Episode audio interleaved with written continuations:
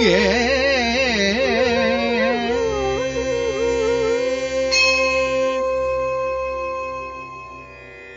தொலைக்காட்சி நேயர்களுக்கு என்னுடைய அன்பு வணக்கம். கான் அனுஷத்தின் அனுகிரகம் நிகழ்ச்சியில நாள்தோறும் மகாபெரியவருடைய வாழ்க்கையிலே நிகழ்ந்த பல அற்புதமான சம்பவங்களை அவர் கூறிய கருத்துக்களை எல்லாம் நாம் சிந்தித்துக் கொண்டிருக்கிறோம்.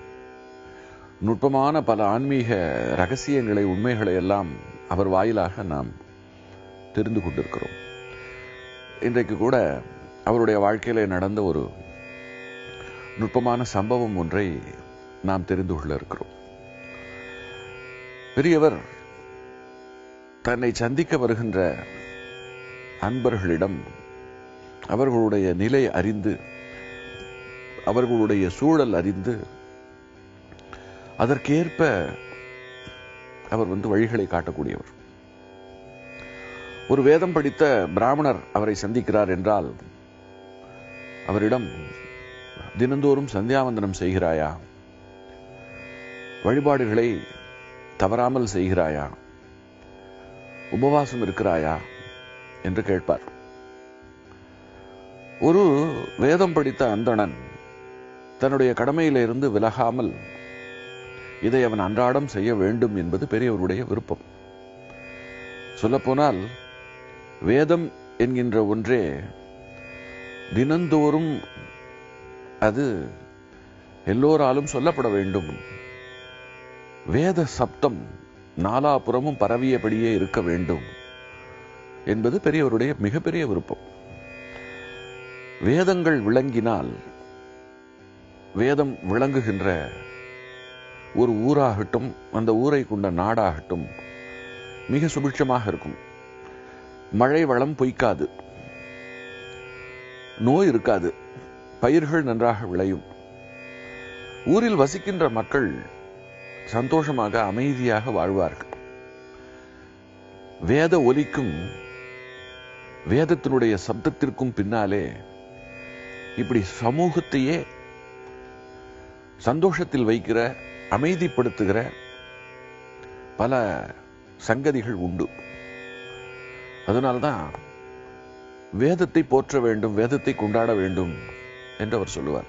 அதே சமயம் வேதப்படி நடக்கின்றவர்கள் மிகுந்த ஒழுக்கத்தோடு பொய் பேசாதவர்களாக நல்ல தர்மசீலர்களாக தூய்மையான ஒரு வாழ்க்கை வாழ வேண்டும் என்றும் அவர் சொல்லுவார். கடைபிடிப்பதற்கு இயன்ற ஒரு வாழ்க்கை தான் இதற்கும் நிறைய நம்ம கிட்ட காசு பணம் இருக்கணும் என்பதற்கும் சம்மந்தமே கிடையாது. தூய்மையாக வாழ்வது என்று சொன்னால் அழுக்கில்லாத ஆடைகளை அணிந்து கொண்டு ஒரு நாளைக்கு இரண்டு முறை குளித்து விட்டு வாழ்வது என்பது மட்டுமல்ல மன தூய்மை. புற தூய்மை மட்டுமல்ல அகத்தூய்மையும் வந்து ரொம்ப இந்த இடத்துல முக்கியம். அகத்தூய்மை என்பது நாம் பின்பற்றுகின்ற பல நெறிப்பாடுகளை பொறுத்தும் நமக்குள்ளே ஏற்படுகிறது. சில காரியங்களை எல்லாம் செய்யக்கூடாது. இதெல்லாம் தவறு என்று நாம் நிறைய விஷயங்களை ஒதுக்கி வைத்திருக்கிறோம். உதாரணமாக வம்பு பேசக்கூடாது பிறரை பற்றி புறம் சொல்லக்கூடாது பொய் சொல்லக்கூடாது தீய பழக்க வழக்கங்களுக்கு ஆட்பட்டு விடக்கூடாது. இப்படி நிறைய நாம் சொல்லிக்கொண்டே போகலாம். அதுல சில தன்னை சந்திக்கின்ற அன்பர்களிடம் அவர் வந்து சில சமூக நெறிப்பாடுகளையும் சொல்லியிருக்கிறார். குறிப்பாக திருமணம் என்று வந்தால் வரதட்சணை வாங்குவது என்று ஒரு விஷயம். அப்புறம் எவ்வளவு பவுன் நகை போடுவேன் என்பது இன்னொரு விஷயம். இதெல்லாம் மிகப்பெரிய தவறு. வரதட்சணை வாங்குவது ஒரு பெரிய பாவம்.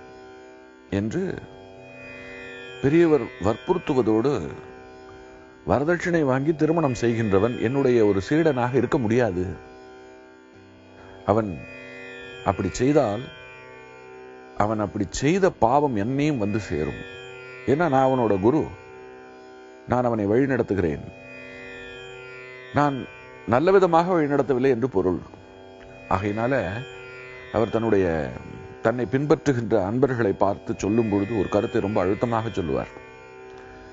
உங்கள் குடும்பத்தில் நீங்கள் கல்யாணம் என்று ஒன்று செய்யும் பொழுது தயவு செய்து ஆடம்பரமாக அதை செய்யாதீர்கள். பெண் வீட்டுக்காரர்களை வற்புறுத்தி வரதட்சணை வாங்காதீர்கள். சிக்கனமாக செய்யுங்கள். சாஸ்திரபூர்வமாக செய்யுங்கள். எல்லோரையும் அழைத்து ஒருங்கிணைத்து செய்யுங்கள். ஒற்றுமையாக இருந்து செயல்படுங்கள். திருமணத்தில் சடங்குகள் ரொம்ப முக்கியம். அதனால அதை நீங்கள் மறந்து விடாதீர்கள். அதுவும் அக்னிபூர்வமான சடங்கு இருக்கிறதே. அது ரொம்ப முக்கியம். ஆகையினால எதை பின்பற்ற வேண்டுமோ அதை பின்பற்றுங்கள். கூடாத விஷயங்களை விட்டு விடுங்கள் திருமணத்தில் பகட்டை காட்டாதீர்கள்.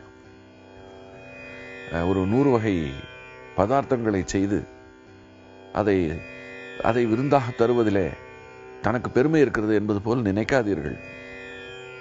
பெரும்பாலும் ஒரு பாதி தான் சாப்பிடுவார்கள் மீதி சாப்பிட மாட்டார்கள். அவ்வளவும் விரயம். உணவை வீணடிப்பது மிகப்பெரிய பாவம். இன்றைக்கு ஒருவேளை சாப்பாட்டிற்கு வழி இல்லாத ஜனங்கள் நம்மை சுற்றி நிறைய பேர் இருக்கிறார்கள். அதனால எளிமையோடு இருங்கள் என்று தன்னை சந்திக்கின்ற தன்னுடைய தன்னை சார்ந்த தன்னை பின்தொடருகின்ற அத்தனை பேரிடமும் அவர் வந்து இந்த கருத்துக்களை எல்லாம் வலியுறுத்துவார். இதில் அவரை குருவாக கொண்டவர்கள் தங்கள் குடும்பத்தில் வந்து திருமணம் நிகழ்த்தும் பொழுது கல்யாண பத்திரிகையில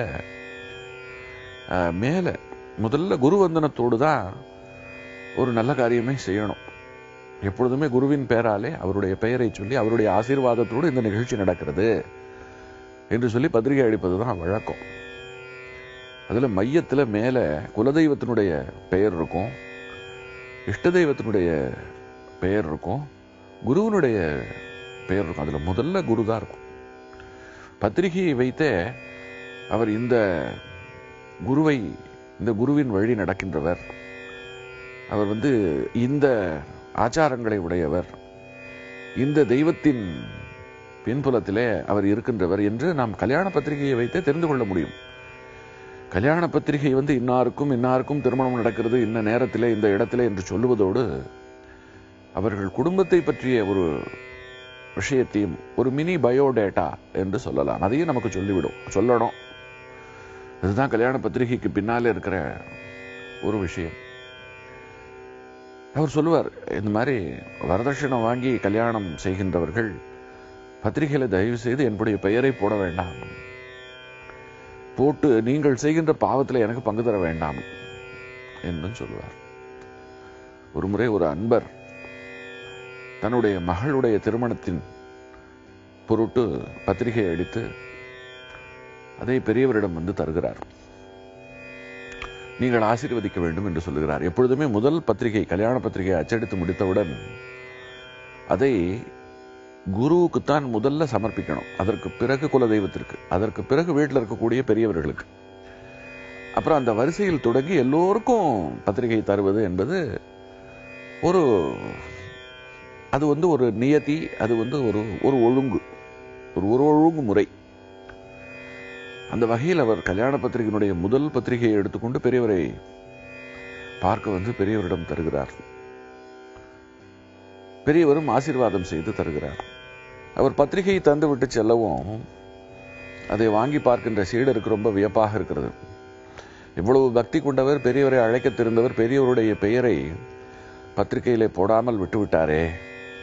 என்று ஆச்சரியப்பட்டு பெரியவரிடம் அதை சொல்லும் பொழுது பெரியவர் சிரிக்கிறார். அதற்கு பிறகுதான் எல்லோருக்கும் விவரம் தெரிய வந்தது. அவரையே அழைத்து கேட்கும் பொழுது அவர் சற்று நெளிந்தபடி சொன்னார். நான் இந்த திருமணத்திற்கு நான் வந்து வரதட்சணை வாங்கிவிட்டேன். என்னுடைய பையனை கொடுத்துத்தான் நான் திருமணம் செய்கின்றேன். ஆனால் பெண் வீட்டாரிடம் நான் வற்புறுத்தவில்லை. அவர்களாக தந்தார்கள். நான் தந்ததை வந்து மறுக்கலை. அதற்கு காரணம் இருக்கிறது. எனக்கு ஒரு மகள் இருக்கிறாள். என்னுடைய மகனை தொடர்ந்து என்னுடைய மகளை நான் கரை சேர்க்க வேண்டும். நான் ரொம்ப வறுமையில் இருக்கக்கூடிய ஒருவன். கல்யாணம் செய்வதற்குண்டான ஒரு நிதி என்னிடம் இல்லை. அதே சமயம் என் பெண்ணிற்கும் வயதாகி கொண்டு போகிறது. இப்படி ஒரு சூழ்நிலையில என்னை தேடி வருகின்ற ஒரு பணத்தை வேண்டாம் என்று சொல்லுவதற்கு எனக்கு துணிவு வரவில்லை. தவறுதான். இருந்தாலும் என்னால் இதை தவிர்க்க முடியவில்லை என்று அவர் உண்மை பேசினார். பேசிவிட்டு அவர் சொன்னார் பெரியவர் ஏற்கனவே சொல்லியிருக்கிறார். வரதட்சணை வாங்குகின்ற அந்த பாவத்தில் எனக்கு ஒரு பங்கை தந்து விடாதீர்கள் என்று. அதனால தான் நான் பெரியவருடைய பெயரை இதில் போடலை என்று அவர் சொன்னார். இது தெரிந்தும் பெரியவர் ஆசீர்வாதம் செய்தார். ஆசீர்வாதம் செய்யும் பொழுது ஒன்றை சொன்னார். நீ வரதட்சணை வாங்கியதற்கு பல நியாயங்களை சொல்லிவிட்டாய். அவைகளை எல்லாம் விட நீ அதை ஒப்புக்கொண்டு உண்மை பேசியது ஒரு சிறந்த விஷயம். உன்னிடம் உண்மை இருக்கிறது. இந்த உண்மை இதை அப்படியே வைத்துக்கொள். எந்த நிலையிலையும் இந்த உண்மையை விட்டு விலகி விடாதே இந்த உண்மைக்கு ஒரு சக்தி உண்டு. அந்த சக்தியாலே காலத்தாலே நீ வந்து நல்ல பலமை எல்லாம் பெறுவாய். உனக்கு நல்ல வசதிகள் எல்லாம் வரும். அப்பொழுது இதற்கெல்லாம் சேர்த்து பிராயச்சித்தமாக என்ன செய்ய வேண்டுமோ அதையெல்லாம் செய்துவிடு. என்று அவர் உண்மையோடு நடந்து கொண்டதை வைத்து அவருக்கு ஆசீர்வாதம் செய்து அவருக்கு அனுகிரகமும் செய்தார். இப்படி பெரியவருடைய வாழ்க்கையில அவருடைய சீடர்களாலே அவரை பின்பற்றுகின்றவர்களாலே நாம் தெரிந்து கொள்வதற்கு பல ர- வித்தியாசமான பல ரசமான சங்கதிகள். அந்த சங்கதிகளுக்கு பஞ்சமேல் ஆயிரக்கணக்கான சங்கதிகள். இந்த நிகழ்ச்சியில் நாம் தினந்தோறும் அவைகளை எல்லாம் சிந்திக்க இருக்கிறோம். தொடர்ந்து சிந்திப்போம்.